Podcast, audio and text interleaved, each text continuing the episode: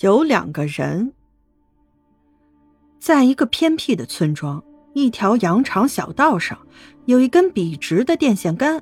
说也奇怪，常常有人在那儿出事儿。不久前呀，一对年轻男女不小心骑车撞倒，当场毙命。一天晚上，五岁的小智和他妈妈在回家路上经过那儿，小智突然说：“妈妈，电线杆上有两个人。”妈妈牵着他的手，快速的走开，说：“小孩子不要乱说。”但是这件事儿很快就传开了。有一天啊，一个记者来采访小智，让他带他去看发生车祸的地方。小智大大方方的领他走到那儿。记者问：“呃，在哪儿啊？”小智指指上面。记者抬头一看，电线杆上挂着个牌子，上面写。交通安全，人人有责。这个故事讲完了，咱们下个故事见。